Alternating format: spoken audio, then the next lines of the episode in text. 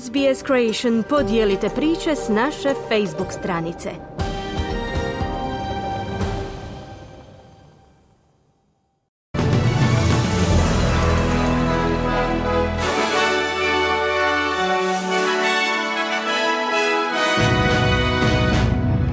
U današnjim vijestima poslušajte.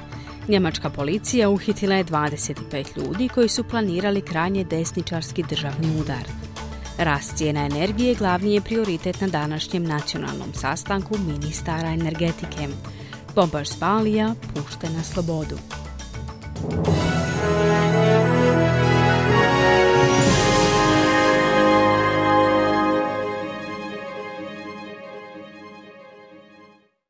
Slušate vijesti radija SBS na hrvatskom jeziku, ja sam Mirna Primorac. U Njemačkoj je uhićeno 25 osoba zbog sumnje da su planirali svrgnuti vladu. Među osumnjičenicima su jedan vojnik i nekoliko rezervista, kao i sudac koji je bio zastupnik parlamenta iz krajnje desne stranke Alternativa za Njemačku. 3000 policajaca provelo je racije diljem zemlje nakon što je istraga otkrila da je skupina pripremala puč više od godinu dana te da je također planirala nasilne akcije. Osumnjičenici su povezani s pokretom Reisburger koji ne vjeruje u posljeratnu njemačku državu i odbacuje njen autoritet. Savezni tužitelj Peter Frank kaže da je državni udar trebao dovesti na vlast njemačkog plemića princa Henrika von Roysa, za kojeg vlasti kažu da je tražio podršku Rusije. Die Vereinigung na temelju informacija koje imamo, ova grupa je postavljena u neku vrstu vijeća koje bi trebalo biti vrsta vladine organizacije koja je podijeljena na različita ministarstva, baš kao i kabinet zemlje, kazao je Frank. Jedan od uhićenih je ruski državljanin. Rusija je zanijekala umješanost. Umar Patek, koji je napravio bombe korištene u bombaškom napadu na Banliju 2002. godine, u kojemu je poginulo više od 200 ljudi, pušten je iz zatvora na istočnoj javi na uvjetnu slobodu. On je odslužio nešto više od polovice svoje 20-godišnje kazne, nakon što je proglašen krivim za napad u dva noćna kluba u kojima je poginulo 88 Australaca. Australska vlada radila je na tome da ga zadrže u zatvoru, no lokalne vlasti kažu da se Umar Patek promijenio otkako je prošao program deradikalizacije i da je ispunio uvjete za uvjetni otpust. Slušate vijesti radija SBS sada iz zemlje. Očekuje se da će dugoročno rješenje vrtoglavog porasta cijena energije u Australiji biti glavni prioritet na današnjem sastanku ministara energetike. Tijekom sastanka između ministra energetike Chrisa Bauna i njegovih državnih i teritorijalnih kolega u Brisbaneu raspravljat će se o koracima u prijelazu na obnovljivu energiju. Premijer Anthony Albanese kaže da želi da države prepolove cijenu ugljena koji koriste elektrane, a Kambera je nametnula obvezni kodeks ponašanja za plinsku industriju kako bi cijene dosegle oko 13 dolara po gigađulu. Nakon pozitivnog testa na COVID-19, gospodin Albanese sastaće se virtualno s premijerima i glavnim ministrima nacionalne vlade u petak. Ministrica vanjskih poslova Penny Wong kaže da Sjedinjene države moraju pojačati svoj gospodarski angažman u azijsko-pacifičkom području ako se žele natjecati s Kinom u regiji. Govoreći u zakladi Carnage za međunarodni mir u Washingtonu, gospođa Wong kazala je da odluka Sjedinjenih američkih država da se ne pridruži sveobuhvatnom i progresivnom sporazumu za transpacifičko partnerstvo se osjeća u regiji. Gospođa Wong kaže da ulaganje u Azijsko-Pacifičku regiju treba postati prioritet Američko-Australskog saveza. We need to demonstrate that we have shared interests we want to nurture beyond security interests. We need to demonstrate that their interest in stability and development is an interest we too share. Moramo pokazati da imamo zajedničke interese koje želimo njegovati osim sigurnosnih interesa. Moramo pokazati da je njihov interes za stabilnost i razvoj i naš interes. Oni žele sigurnost koja dolazi sa spoznajom da je njihov uspjeh i naš uspjeh. Što više politika Sjedinjenih američkih država trebala bi se temeljiti na jasnom razumijevanju onoga što ostatak Indo-Pacifika želi, kazala je Wong. Australija i Sjedinjene američke države objavile su jučer da će pojačati vojnu suradnju regiji kako bi održale stabilnost.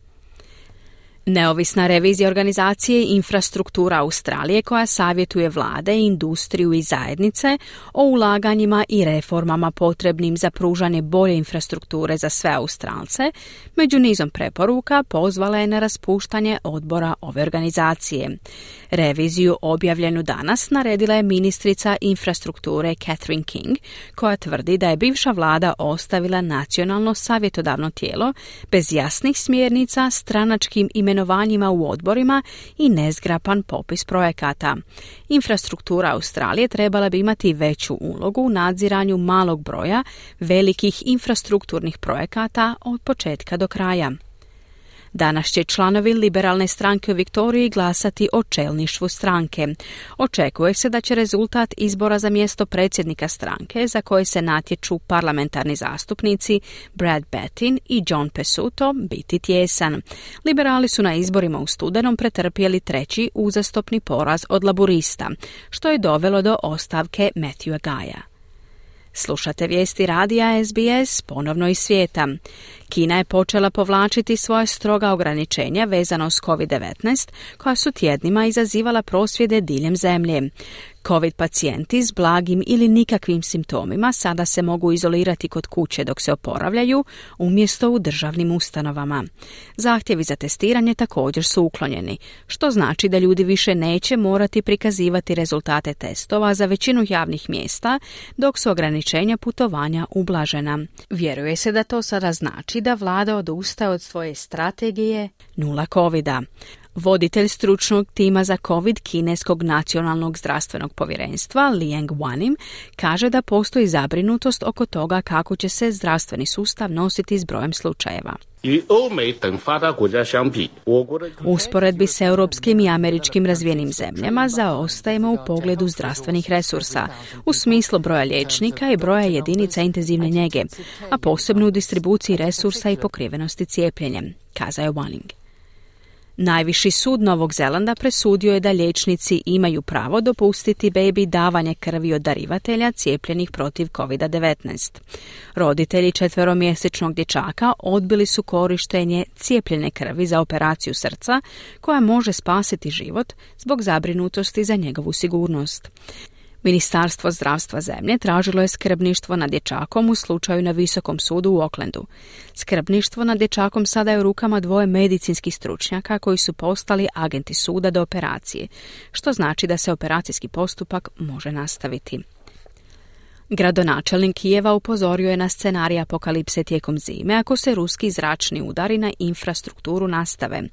Grad se suočava s prekidom opskrbe električnom energijom, vodom i grijanjem jer Rusija redovito granatira ukrajinsku električnu mrežu. Postoji zabrinutost jer je Kijev pripremio 500 skloništa sa autonomnim grijanjem za građane, ali to je nedovoljno za svih 3,6 milijuna stanovnika. Gradonačelnik Vitalij Kličko kaže da bi ljudi trebali biti spremni za evakuaciju evakuaciju ako se situacija pogorša. Ми вже підготували різні варіанти. Spremni smo za razne scenarije, ali tražimo od stanovnika Kijeva da se također pripreme za razne scenarije i budu spremni. Kažem im, molim vas, pripremite opskrbu pitkom vodom, toplu odjeću i hranu. Morate sve imati spremno. Treba pripremiti torbu s dokumentima i ključnim potrebnim stvarima, po mogućnosti malu, za hitne slučajeve, kazao je Kličko. U međuvremenu ruski predsjednik Vladimir Putin kaže kako očekuje da će se njegova vojska još dugo boriti u Ukrajini. U televizijskom obraćanju svom vijeću za ljudska prava Putin je kazao kako očekuje da će operacija biti dug proces, ali kaže da nema smisla mobilizirati dodatne vojnike u ovoj fazi. Peruanski kongres izglasao je smjenu predsjednika Pedra Castilla nekoliko sati nakon što je dekretom pokušao raspustiti zakonodavno tijelo. Gospodin Castillo je suočen sa suđenjem zbog povezanosti sa zločinačkom organizacijom koja je profitirala od državnih ugovora i zbog ometanja istraga. Zakonodavci su ignorirali pokušaj gospodina Castilla da raspusti kongres glasajući za njegovu smjenu. Očekuje se da će ga zamijeniti podpredsjednica Dina Boluarte.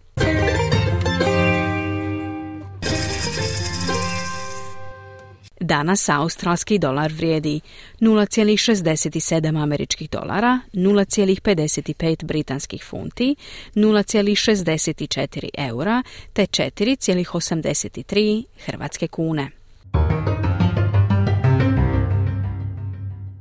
Današnja vremenska prognoza za glavne gradove Australije. U Pertu se očekuje pretežno sunčano vrijeme te maksimalna dnevna temperatura do 27 stupnjeva Celzijusa. U Adelaidu oblačno i temperatura do 21 stupnja. U Melbourneu moguća kiša i temperatura do 16 stupnjeva. U Hobartu kiša i temperatura do 14 stupnjeva. U Kamberi pretežno sunčano i temperatura do 20 stupnjeva. U Sidneju pretežno oblačno i temperatura do 23 stupnja. U Brisbaneu moguća kiša i nevrijeme te maksimalna dnevna temperatura do 37 stupnjeva.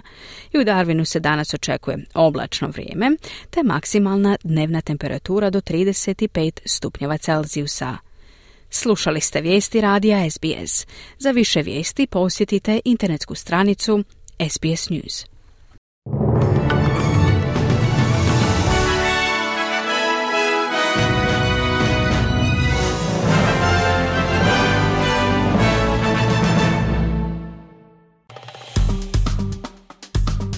Kliknite like, podijelite, pratite SBS Creation na Facebooku.